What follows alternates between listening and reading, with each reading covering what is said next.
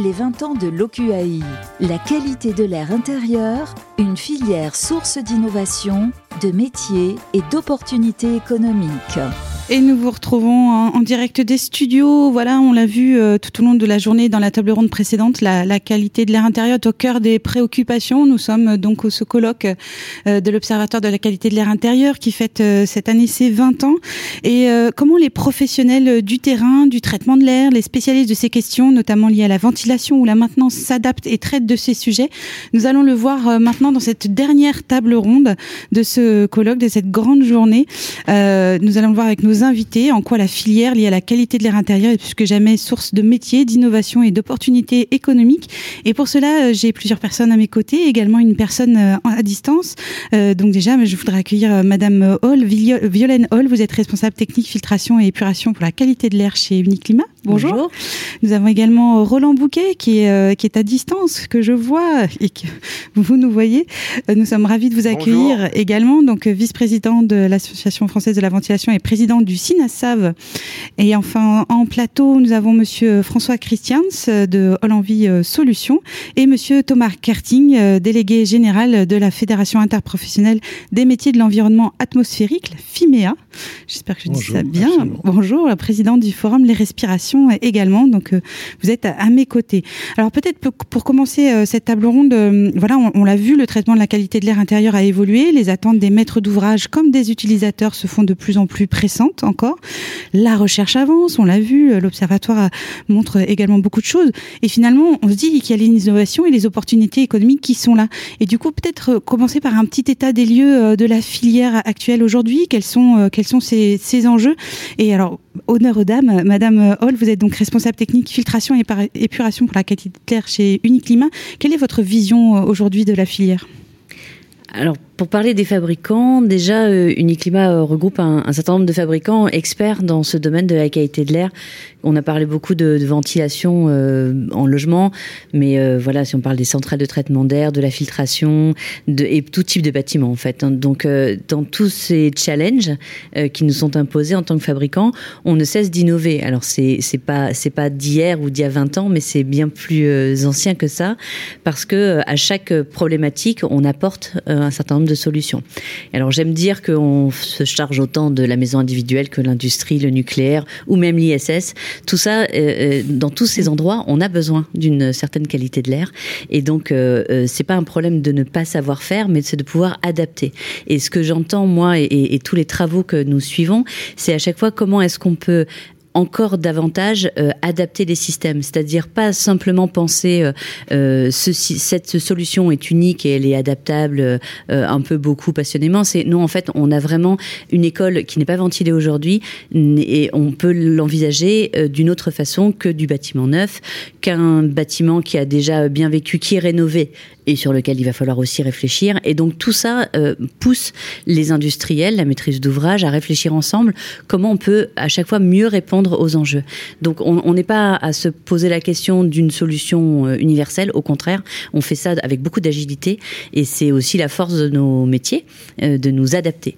Et si on parle plus spécifiquement de la filtration que je connais particulièrement, eh bien, dans les différents travaux que nous menons euh, pour euh, tester les filtres, les connaître, là on a parlé beaucoup de PM10, PM2.5, mais nous faisons déjà et nous avons déjà travaillé depuis de nombreuses années sur des efficacités de filtration sur les PM1 et nous travaillons déjà sur les nanoparticules qui ont été évoquées également. Donc tout ça est en mouvement euh, perpétuel et, c'est un, un, enjeu intéressant par rapport au CO2 et à cette façon de faire corréler les niveaux de ventilation ou la ventilation, le CO2, savoir et agir, euh, on voit se développer effectivement de plus en plus de, de, systèmes qui peuvent être asservis justement à, ce capta à, ces, capteurs. Et donc ça, c'est intéressant aussi. C'est-à-dire, un, on voit, c'est un peu comme chez vous, je donne un exemple, vous avez la température de votre local intérieur et vous savez si vous devez agir ou pas sur votre système de chauffage. Et bien là, vous avez un capteur CO2 et donc vous savez où la machine le fait pour vous, euh, s'il y a lieu ou pas euh, d'aménager les débits. Et, on a parlé, il faut augmenter les débits. Je ne sais pas si c'est la vraie solution. L'idée, c'est d'adapter, encore une fois, on adapte nos solutions à des problématiques, eh bien le CO2 est, peut être à un moment donné un problème, le système peut répondre en s'adaptant. Bien sûr, donc des choses agiles. Voilà, des choses agiles à chaque fois, et, finalement, euh, on disait aussi des, des, comportements à, à, faire évoluer, et finalement, c'est va être l'usager aussi qui va être au cœur de tout ça. Alors l'usager, oui. Alors par moment, euh, on va lui poser la question. On parlait des capteurs dans les écoles. L'usager à l'école, euh, il, il, a compris peut-être que quand c'était rouge, il fallait ouvrir les fenêtres, et donc là, c'est c'est quelque chose qui a impacté une action. On parlait de formation au cours de cette journée. moi, petite, on m'a appris à faire le tri sélectif dans dans, nos logements. Eh bien, demain peut-être, euh, dans les écoles, on pourra apprendre à prendre conscience de cette qualité de l'air et donc à agir. Les capteurs, c'était une vraie bonne idée. Euh, quand, on l'a vu arriver, on a dit ok, au moins il y a une action qui est euh, engagée derrière une connaissance. Je parlais du thermomètre tout à l'heure, mais c'est la même chose avec le CO2 et un capteur, c'est ça. Donc faire agir. Et puis euh, lorsque les systèmes sont intelligents, euh, alors je prends un autre exemple qui, parle à tout le monde. Quand vous êtes au cinéma, vous êtes 10, vous pensez bien que le chauffage ou la climatisation ne va pas être la même que si vous êtes 300 dans la même salle. Eh bien, il y a une intelligence du système par des systèmes de comptage, par des systèmes de voilà de, de, de capteurs sur l'hygrométrie, la température, qui va faire que le système va réagir. Et c'est ça qui est intéressant aussi dans nos métiers du génie climatique, c'est qu'on n'est pas à installer un produit pour tout, mais on s'adapte à chaque solution. Mais alors justement, euh, côté innovation, euh, on est d'accord. Euh, donc chez Hollandie Solutions, justement, vous accompagnez aussi des, des innovateurs. On peut dire ça comme ça, des innovateurs? Racontez-nous justement, Monsieur Christian, comment comment c'est appréhendé aujourd'hui? Est-ce que vous voyez de plus en plus arriver des, des gens avec des, des innovations de ce type? Alors oui, nous, on, est, on cherche à faire le trait d'union en fait entre la recherche et justement le, les marchés, les acteurs, leur stratégie. Et nous, par exemple, il y a des innovations. une innovation, c'est quand même quelque chose qui est nouveau, qui est rentable et euh, qui est aussi écologiquement euh, sain. Donc il faut, que, faut que ça coche les trois cases. Pour que ce soit une vraie innovation, il faut que ça rencontre son marché. Faut pas uniquement que ce soit quelque chose de bien. Euh, ce qu'on voit par exemple du côté des acteurs, quand on conseille les, les chercheurs qui ont amélioré un système d'épuration, qui ont développé un capteur qui peut être relativement bas coût juste en modifiant les, les propriétés de, du détecteur. Euh, par exemple, euh, on remarque que les assureurs s'inquiètent au niveau du bâtiment de l'étanchéité. Hmm. Cette étanchéité qui peut être euh, assez forte ou pas, enfin, ou pas assez bien assurée, au contraire, pour les personnes qui ont un faible revenu. Et donc, ils anticipent, ils préfèrent prévenir que guérir, mais en prenant des précautions, en s'assurant que ce soit bien quelque chose d'efficace. Donc là, par exemple, il y a un assureur qui, euh, euh, qui a développé une application qui permet d'inciter à l'aération, qui est donc la deuxième, euh, la deuxième phase, qui est quand même celle qui coûte le moins cher, mais aussi qui tient compte de la qualité de l'air extérieur en fonction des pollens, si on est asthmatique, etc. Donc il y a une vraie intégration transverse des différents compartiments. Et ça, ça, permet de guider le choix d'innovations qui peuvent être issues de la recherche. Parce que pour le moment, la recherche s'est intéressée aux polluants, s'est intéressée aux effets sanitaires, mais s'est pas intéressée à mesurer les effets de ces polluants. Hmm. Et euh, en, retour, en fait, de ces, euh, de ces, comment dire, de ces remarques, de ces besoins qui viennent du marché, ce, euh, ce, qui serait bien de pouvoir mettre en place, mais ça c'est un, un, projet pour les 20 prochaines années de l'OQAI, c'est de, de, voir si les effets sanitaires sont réversibles, par exemple. Hmm. Si c'est réversible, ça veut dire que les systèmes d'épuration, toutes ces solutions qui sont déployées, qui sont mises en place par la filière, acquièrent euh, une légitimité supplémentaire. Elles ont déjà une forte légitimité, mais encore complémentaire parce que on peut se dire, OK, je respire un air qui est purifié, un air qui est plus pur. Et dans ce cadre-là, en plus, je pourrais me dégager de ces polluants qui, euh, se sont euh, venus s'encrasser chez moi. Merci beaucoup. Alors, je me tourne vers vous, euh, Monsieur Karting. Vous êtes euh, donc euh, de la FIMEA, donc le syndicat des professionnels de la qualité de l'air. En fait, c'est comme ça qu'on pourrait le, dire. Oui, mais même, oui, exactement. C'est le réservoir des solutions de la qualité de l'air. Aujourd'hui, c'est 110, 120 entreprises spécialistes, notamment des PME, ETI. Hein. On est en lien avec une trentaine de réseaux référents. Alors, ça peut être de la santé, ça peut être de l'ingénierie publique, ça peut être tout un tas de sujets. On a territorialisé l'action parce qu'on s'est rendu compte que l'air était quelque chose d'universel mais également de très local. Donc on a huit antennes sur le territoire français et on regarde à l'international.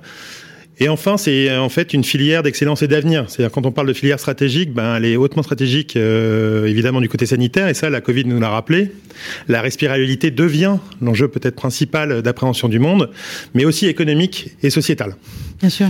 Euh, Aujourd'hui, euh, Fimea euh, s'est rendu compte, euh, on était au Salon des Mers il y a encore deux semaines, du besoin criant, urgent d'accompagnement des territoires, des maires, des collectivités locales. Euh, ce besoin d'accompagnement, on y répond avec l'accès aux professionnels, euh, qu'ils soient publics, privés ou associatifs, avec euh, un outil qui s'appelle Ercosystème. Et je pense qu'aujourd'hui, en termes d'innovation et de réponse justement à, à ce sujet qui monte et à ces angoisses qui sont liées hein, euh, aux actions à prendre, euh, répond enfin répond à la question et on va le diffuser et vous trouverez votre ingénierie euh, publique préférée, les associations de citoyens, les professionnels pour vous accompagner. Bon, nous il y a plusieurs sujets qui à la qualité de l'air intérieur, qui sont liés à la qualité de l'air intérieur, sachant que FIMEA c'est aussi la qualité de l'air extérieur. Donc nous on est sur la métrologie, sur les technologies d'épuration, sur l'expertise et sur la communication. D'accord. Euh, Steven Kirchner euh, parlait de, du challenge international des microcapteurs d'Airlab tout à l'heure. Sachez que sur les 12 lauréats, euh, il y en a 7 qui sont français et tous sont chez Fimea. Donc en fait, on a quand même aujourd'hui mis en place on a, on a une vraie un réservoir aujourd'hui en France. Qui, la France pourrait être leader en fait dans, dans ces domaines-là. Alors absolument. Déjà, je pense que Fimea c'est probablement la première euh, association euh, qualité de l'air au niveau euh, mondial en termes de création, on entend, mais aussi en termes d'effectifs aujourd'hui. Euh, mais c'est aussi une opportunité pour la France sur ses territoires dans un premier temps, mais aussi à l'export effectivement, avec cette thématique de ville respirable qui le sera, euh, qui, enfin, qui, qui, sera durable de ce fait-là. C'est-à-dire si une ville est durable, on y respire déjà bien dans un premier dans un premier temps. Et euh, et leader, comme on a su l'être sur l'eau, sur l'énergie, sur les déchets, aujourd'hui sur l'air, c'est possible. On parlait aussi tout à l'heure de cet effort de synchronisation, donc des, des, cas très concrets. Nous, par exemple, sur la thématique euh, de rénovation thermique des bâtis, euh, notamment à destination des précaires, on travaille beaucoup avec l'association Stop Exclusion, par mmh. exemple, pour essayer de lier ce kilowattheure pour les plus fragiles, le plus vert possible, mais avec un mètre cube d'air respirable et potable, parce que mmh. sinon on va se retrouver avec un scandale de l'air contaminé si on fait des. Mais je reviens pas sur les sujets qui ont été abordés tout à l'heure, mais il faut quand même avoir conscience de ça. Euh, sur le côté des écoles qu'on abordait juste avant, effectivement, euh, le CO2 c'est un indice de confinement, mais il faut y ajouter, quitte à avoir cet effort d'équipement, y ajouter des polluants sanitaires, mmh. hein, qualité de l'air. Et comme je disais, donc en fait, on est très en pointe là-dessus. Et derrière, euh, de pouvoir surtout accompagner aussi. C'est, j'insiste sur ce mot. En fait, finalement, voilà, toute notre innovation, elle porte à, évidemment à mettre à disposition les solutions, mais à accompagner les acteurs qui s'en saisissent. Euh, typiquement, aujourd'hui dans les écoles, on a un voyant rouge. Ben, l'enseignant a un droit de retrait. Bah, ouais. C'est super. Donc on se retrouve sans professeur et les enfants à la maison. Donc en fait, ce qu'il faut, c'est en fait finalement avoir cette intelligence de la qualité de l'air et pas non pas seulement du CO2, euh, justement pour pouvoir proposer des actions. Donc pour illustrer ce propos qui peut paraître bien loin de la réalité, mais en gros, euh, la thématique du capteur dans l'école, ça peut voilà prendre l'objet d'un projet participatif scientifique avec les enseignants, les parents et les élèves, quitte à voilà à apprendre à, à monter des choses scientifiques autant que ce soit aussi sur une valeur sanitaire, et ça c'est mmh. c'est très important. Finalement, pouvoir... ce sera les prochains scientifiques de demain hein, qui pourront Absolument. aussi nous aider. Mais surtout les premiers citoyens qui, qui vont respirer, qui vont pouvoir mmh. aussi acculturer leurs parents et derrière faire cette première génération consciente euh, de cette culture du bonheur quelque part, si vous voulez.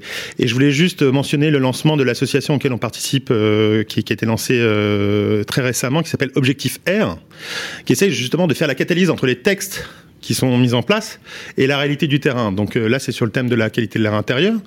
Euh, et euh, à commencer par les écoles. Donc mmh. ça c'est très intéressant. Donc justement on met ça en place et euh, jusqu'à la data qui est essentielle effectivement et qui est le nerf de la guerre en, en bout de chaîne. Et cette data il faut qu'elle puisse remonter. Donc comment est-ce que vous dépassez un proxy de rectorat et comment tout ça arrive en open source, open data pour être vraiment utilisé de manière concrète en plan d'action? Bah c'est voilà c'est c'est FIMA qui essaye de vous de vous accompagner en tout cas et qui réfléchit justement et toujours en intelligence collaborative à tout ça. Mmh. Donc finalement on a une filière qui se met en place du côté des industries les innovations avancent, etc. On va parler maintenant euh, gestion aussi, gestion des bâtiments avec euh, Monsieur Bouquet, euh, qui est qui est à distance. Rebonjour Monsieur Monsieur Bouquet. Donc vous êtes vice-président hein, de l'Association française de ventilation et président du SINASAV. Donc tous ces enjeux-là que nous venons d'entendre, j'imagine pour vous, c'est tout aussi important.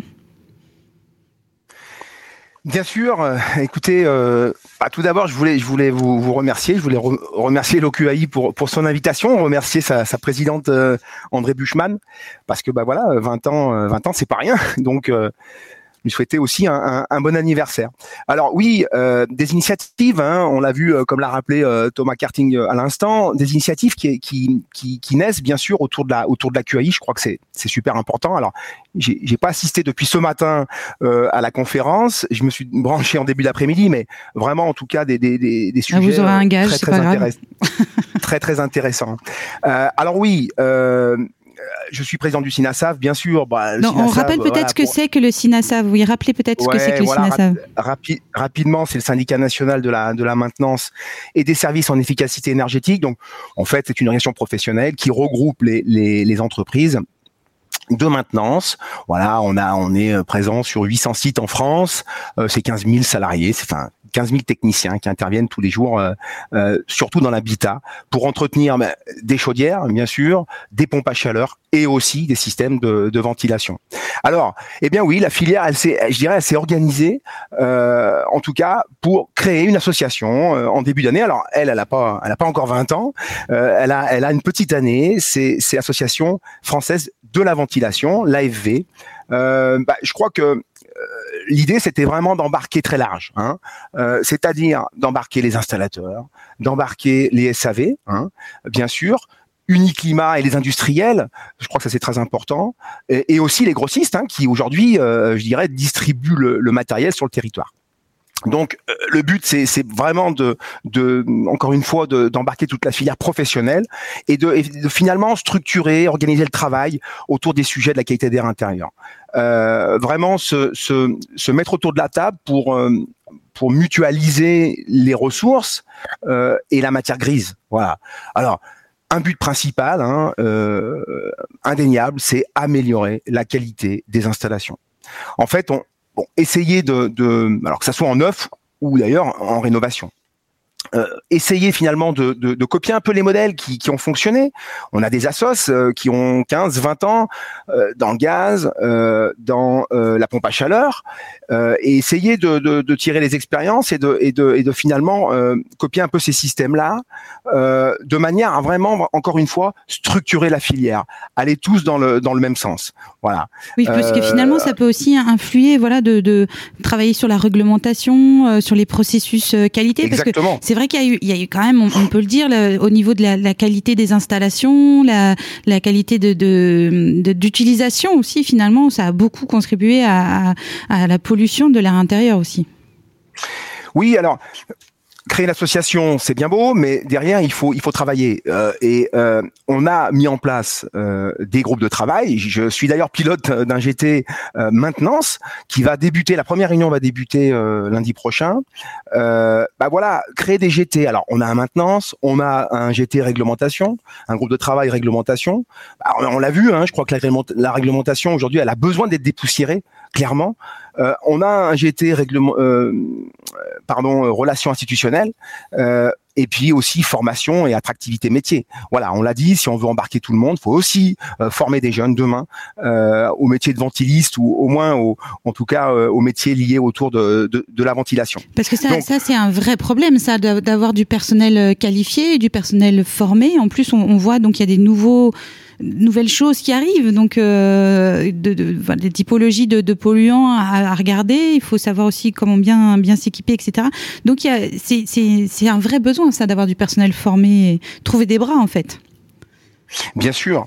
Euh, vous savez, moi, je suis, outre mes activités euh, euh, associatives, on va dire, et syndicales, je suis chef d'entreprise. Une entreprise d'une quarantaine de personnes et on s'occupe de la ventilation. Et, et, nombre de nos adhérents font de la ventilation en maintenance, en rénovation. Malheureusement, euh, je dis malheureusement parce qu'on s'en occupe peut-être euh, à la fin, on s'en occupe pour aller dépanner. Ouais, finalement, on vient vous euh, chercher quand c'est en, panne, quoi. D'une manière, voilà, d'une manière plus curative que, que, que préventive. Donc, le but de cette assoce aussi, c'est de dire demain, ben voilà, on va aider, accompagner les entreprises à se structurer, à, je dirais, mettre en place des services dédiés euh, à la ventilation, dédiés à la qualité d'air, euh, bah, pour pouvoir traiter ce sujet comme un sujet de maintenance euh, d'une pompe à chaleur ou d'une chaudière. Voilà. D'autant plus que maintenant il va y aussi il va y avoir des changements. On a une des nouvelles réglementations euh, environnementales qui arrivent, une façon de concevoir ces bâtiments, une façon de devoir concevoir aussi différemment. Hein. Je me tourne vers vous, euh, euh des euh, Violaine, sur de concevoir différemment ces, ces innovations techniques, penser leur cycle de vie, tout ça. Enfin tout ça, ça doit rentrer en jeu. Oui, alors on n'a pas le temps, mais le, sujet est, passionnant. Mais sur la RE 2020, on a plusieurs sujets. On, on peut, on peut noter comme il y a les FDES pour les matériaux, mais il y a aussi les PEP ZEP pour les équipements, donc on n'est pas en reste pour les équipements. On, a aussi un peu la fiche d'identité de son impact dans mm. l'ensemble du bâtiment. Et on a, euh, on l'a dit à plusieurs reprises aujourd'hui hein, sur la vérification des installations. Nous, on est, on est content que ce soit une obligation et qu'enfin on puisse savoir au temps zéro si ça fonctionne bien, parce que c'est quand même euh, la base. Et, mais comme on l'a dit aussi toute la journée, le gros enjeu aujourd'hui, il est sur la rénovation. Donc la rénovation, est-ce que euh, on, le dit aussi, si vous si vous revoyez euh, l'isolation de votre bâtiment, si demain on change les open space en flex office, en je ne sais pas quoi, quid de l'installation qui n'avait pas été programmée comme ça au départ? Donc le, le gros enjeu aussi pour performer en qualité d'air dans les bâtiments rénovés, c'est de tenir ça, euh, de prendre ce sujet très en amont dans le, dans, le projet, c'est ce que dit Roland. C'est vraiment très très en amont, de façon à ce que ce soit pas à la fin qu'on voit les désordres et qu'on puisse euh, pas revenir sur un certain nombre de, de, de, phases de ces chantiers. Bien sûr. Et alors finalement, la, pandémie nous a nous, nous montre aussi euh, encore plus l'importance voilà de, de, faire attention à sa ventilation, à sa, son aération, à sa qualité de l'air. Et, et finalement, on peut-être est-ce que ça va aussi inciter les, les pouvoirs publics euh, alors je pense justement dans les écoles on en parle qu'il y en a de plus en plus des capteurs qui sont installés mais c'est pas encore dans toutes les écoles hein. c'est pas dans toutes les écoles mais il y a des encore une fois je, je crois que il faut il faut qu'on on, on, le dit on est plusieurs et on va diffuser et j'espère qu'après cette journée des 20 ans on va euh, euh, donner de l'information sur les podcasts pour que les personnes aillent regarder tout ce qui s'est dit dans cette belle journée mais on, on avance on avance à petits pas parfois c'est vrai, mais là on a quand même, euh, euh, on a la matière, on a, on a vraiment tout. Après c'est la, la volonté et puis dans les projets et, ça a été dit également aujourd'hui dans le CCH, on a mis, on, a fait mettre et, tout le groupe de travail a, fait instaurer qu'on veillera à la qualité de l'air, que ce soit du neuf ou de la rénovation. Mmh. À partir du moment où c'est dans le texte, mais euh, qui, qui, pourrait dire euh, oui bon euh, c'est le parent pauvre on s'en occupe pas on a on, sait comment on a isolé on sait comment on a chauffé on a choisi des belles fenêtres mais l'air non. Mais non en fait l'air oui et en en tête de chapitre. Donc en fait c'est tout le monde est embarqué tout de suite dès le démarrage du, du, du, projet que ce soit du neuf ou de la réno. Donc on y est. Mm. maintenant les, les acteurs vont, vont se mettre autour de la table avec cette ambition je crois que tous ceux qui sont là, en tout cas, euh, vous montrez bien que la, filière française euh, est à la pointe euh, là-dessus. Alors, justement, on est quand même dans les 20 ans de l'observatoire, donc de l'observatoire de la qualité de l'air intérieur. Qu'est-ce qui dans ce contexte-là, c'est forcément extrêmement pertinent d'avoir toutes ces données, Monsieur Kerting? Ah oui, euh, de toute façon, euh, on le disait tout à l'heure, euh, c'est pas le nombre de données qui, qui, qui va, c'est pas les données qui vont manquer, hein, ça c'est sûr. Quelles données, qu'est-ce qu'on en fait? Et ça, c'est effectivement tout un travail aussi euh, d'ingénierie data, quoi. Enfin, si vous voulez, c'est qu'à un moment donné, effectivement, il faille pouvoir associer plusieurs compétences c'est-à-dire effectivement euh, déjà euh, voilà la conception du bâtiment, les équipements, euh, l'accompagnement, l'utilisation de la data, quelle pédagogie, quel plan d'action en cas de, de, dépassement de telle valeur, etc. Et ça, c'est euh, c'est génial parce qu'en fait, ça montre que l'air de rien, l'air, c'est tout. C'est-à-dire qu'en fait, c'est euh, la santé des enfants, on l'a vu dans, dans, dans, les établissements scolaires, mais aussi des, des profs. Mm. Et in extenso des parents qui vont se faire, euh, j'allais dire, éduquer par leurs enfants, comme ça a été le cas pour, euh, j'allais dire, l'électricité ou le, ou, le tri, ou le tri des déchets. Ça montre que l'air, c'est un sujet numérique majeur. Ça montre qu'en fait, finalement, l'air, c'est vraiment une infrastructure bien concrète hein, qui va nous permettre de construire cette, cette transition écologique et cette nouvelle société. Donc la respirabilité au cœur du nouveau modèle, c'est pas une vue de l'esprit, hein. euh, c'est très concret et euh, la data y participe très fortement. Et tout à l'heure on disait euh, c'est dynamique, etc. Mais ça va aussi être des opportunités socio-économiques, j'allais dire, puisqu'en fait, finalement, évidemment, il n'y a pas que les endroits classiques, j'allais dire, liés à la qualité de l'air, enfin, qui pourraient être intuitivement concernés par ça. Je pense à l'environnement, je pense à la santé, mais tout, toute l'économie va, va, muter, tous les territoires vont muter sur cette thématique de la qualité de l'air. Un territoire sera attractif, on ira dans un territoire parce qu'on y respire bien, comme pour mm. les plages avec le pavillon bleu, si vous voulez. Mais quand vous irez à l'hôtel aussi, ce sera un indicateur en plus. Quand euh, vous irez euh, acheter quelque chose dans une boutique, bah, figurez-vous bien que euh, après le climat et le bilan carbone, ils vont s'intéresser à, la, pollution de l'air et donc à la qualité de l'air et donc comme un avantage comparatif hein, pour rester dans son business.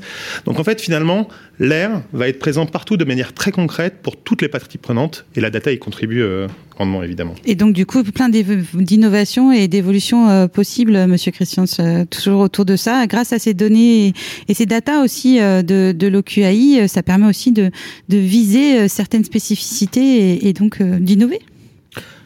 Oui, l'OQAI joue un rôle intéressant et produit des data et produit, enfin, les, au-delà des, données elles-mêmes, c'est de la connaissance. C'est, ça, ça permet d'alimenter la recherche finalement et d'améliorer encore. Voilà, c'est, ils, ont un rôle d'acteur de recherche en tant que tel et ils alimentent aussi euh, par, par réseau la recherche française qui est déjà bien mobilisée là-dessus euh, grâce aux efforts de, de, enfin, d'autres organismes. L'ADEME a, pas mal contribué à ça notamment. Euh, je pense à, aux acteurs comme l'INERIS, le CEREMA, enfin qui ont été cités, ou l'ANSES euh, de façon abondante. Donc, une des spécificités et de la légitimité de l'OQI, c'est justement de fournir ces connaissances sur des cas d'usage concret, des études à la fois euh, objectives, des études de perception, qui viennent compléter, comme autant de pièces d'un puzzle, un tableau pour, pour avoir un, un, point de vue, un panorama qui soit cohérent, concret et qui puisse servir les acteurs de la filière. Et du côté des acteurs de la filière, c'est assez irremplaçable aussi parce qu'en fait, ça, ça donne des résultats indépendants. Parce que quand un acteur, euh, par exemple un ventiliste ou quelqu'un de la climatisation dit votre un, votre air est mauvais, deux, j'ai une solution pour y remédier, c'est le pompier pyromane. Oui. C'est-à-dire ok, il y a le feu et moi j'ai la solution. C'est beaucoup moins crédible que euh, si c'est le CSTV par exemple, enfin l'OQAI qui dit euh, on a étudié ça de façon indépendante, on, on regarde ce qui se passe. que tel système est peut-être intéressant à cet endroit-là et voilà. peut fonctionner. Mm. Voilà ce qui existe, voilà ce qui pourrait être fait, voilà, voilà dans quelle direction on vous recommande en toute impartialité d'aller. Et euh, en plus, s'il y a un aspect pour prolonger le trait des actions de l'OICI euh, vers la durabilité, mhm. et je pense que le trait est déjà bien prolongé parce que c'est les actions de rénovation qui sont engagées. Et dans l'aspect économie circulaire, un bâtiment, il est d'autant plus durable qu'il dure longtemps. Donc, euh, si on peut éviter de produire de, la pollution de l'air, de la pollution, etc., en détruisant le bâtiment, mais en l'améliorant et, pas accessoirement, en garantissant la bonne santé de ses occupants, bah, on a tout bon. Merci beaucoup. Monsieur Bouquet, peut-être, euh, j'imagine que vous êtes euh, tout à fait d'accord avec ce que vous venez d'entendre. Ah bien, bien sûr.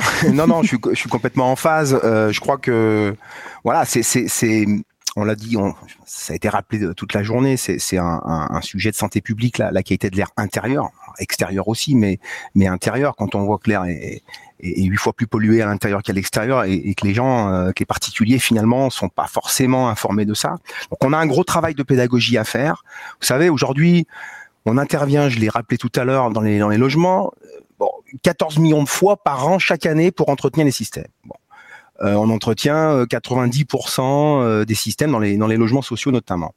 C'est ça doit être demain un formidable laboratoire euh, alors j'ai vu que, que l'OQAI a, a, une enquête en cours, une étude en cours hein, sur sur 600 logements qui sera qui sera bientôt disponible, je crois, euh, qui va se terminer fin 2022 avec des résultats en 2023. Euh, mais mais en tout cas il faut qu'on travaille de concert, main dans la main, euh, dans des GT croisés. Euh, je l'ai rappelé tout à l'heure avec des, groupes de travail. C'est là où finalement, euh, ben, chacun apporte sa contribution, chacun apporte sa pierre à l'édifice pour, au bout du bout, améliorer encore une fois, voilà, la qualité des installations et ça soit en neuf et en réno. Un tout petit, un tout petit mot pour la réno. voilà, le, la maison individuelle aujourd'hui, avec son fameux caisson VMC simple flux dans les combles, il est oublié, il est totalement oublié par euh, par les particuliers, mais par aussi les entreprises. C'est ce que c'est ce que j'ai tout à l'heure. On intervient encore une fois en curatif quand c'est vraiment en panne, quand la moisissure commence à arriver, euh, mais il n'y a pas d'obligation d'entretien euh, de ces systèmes. Et c'est bien dommage. Et je, et je pense que voilà, on est tous d'accord pour dire qu'il faut qu'il faut structurer structurer ce ce secteur. Merci beaucoup, euh, merci Monsieur Bouquet. Alors j'ai envie de terminer avec vous, euh, Madame Hall. On est d'accord, donc euh, c'est vraiment un enjeu incroyable aussi de formation et de sensibilisation. Je crois qu'on en a parlé toute la journée. Je crois qu'il est important et que l'observatoire nous apporte ces solutions-là, justement. De plus on plus on comprend, plus on apprend, plus on avance et mieux on fait. Oui, et, comme on disait, euh, voilà, place à l'action. Euh, on a, on a vraiment besoin de ces études et c'est bien qu'elles soient menées et qu'elles soient euh, sur des panels très différents et, demain à venir sur d'autres qu'on a déjà identifiés, mais qui seraient intéressants, hein, d'autres lieux hein, de, vie dans lesquels on se trouve. C'est effectivement ces, informations nous, nous, aident à, imaginer demain les différents bâtiments et, la, et la façon dont on peut mieux accueillir les occupants. Alors ça va effectivement de l'architecte jusqu'à jusqu'à euh, vous ou moi, enfin euh, tout, chaque chaque occupant.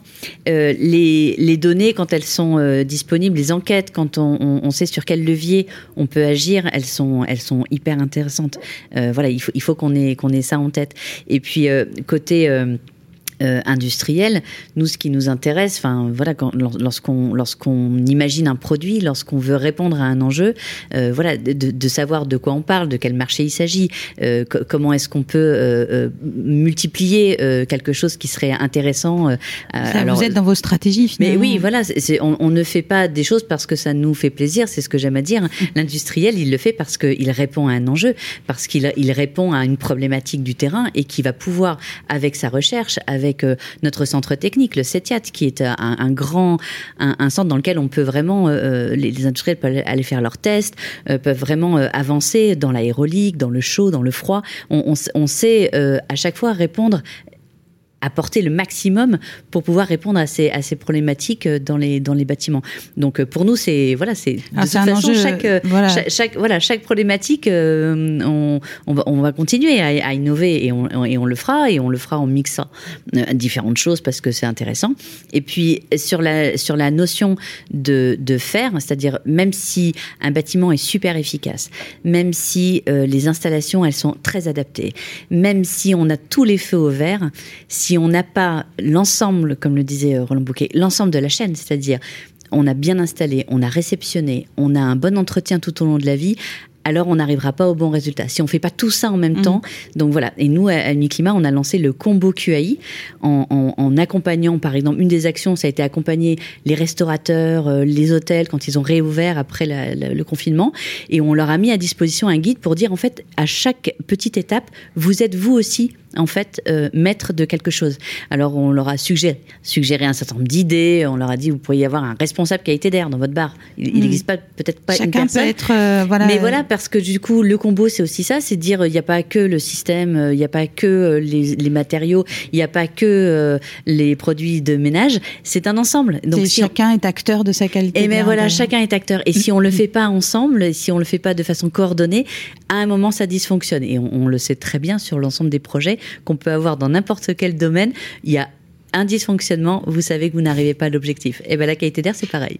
Un dernier mot peut-être, Monsieur Cartigne Oui, alors peut-être de dire qu'effectivement, avec euh, cette accélération de la prise de conscience euh, des actions à mettre en place face euh, au chaos climatique, bah, la qualité de l'air, qui est un petit peu l'anamorphose de l'invisible, si vous voulez, euh, nous permet de nous en saisir, nous en saisir localement et euh, quelle que soit euh, son, son appartenance à telle ou telle euh, partie prenante. Mmh.